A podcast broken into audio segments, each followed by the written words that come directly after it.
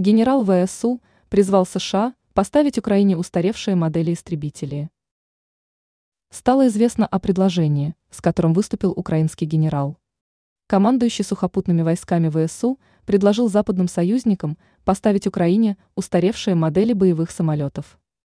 Свое предложение генерал-полковник Александр Сырский озвучил в интервью агентству Reuters. Отмечается, что речь идет про модели штурмовых самолетов И-10. Данные штурмовики поступили на вооружение ВВС США еще в 70-е годы прошлого века. По мнению Сырского, упомянутые выше самолеты хорошо себя показали в ходе многих других конфликтов прошлых лет. А потому Украина не отказалась бы получить их в качестве военной помощи.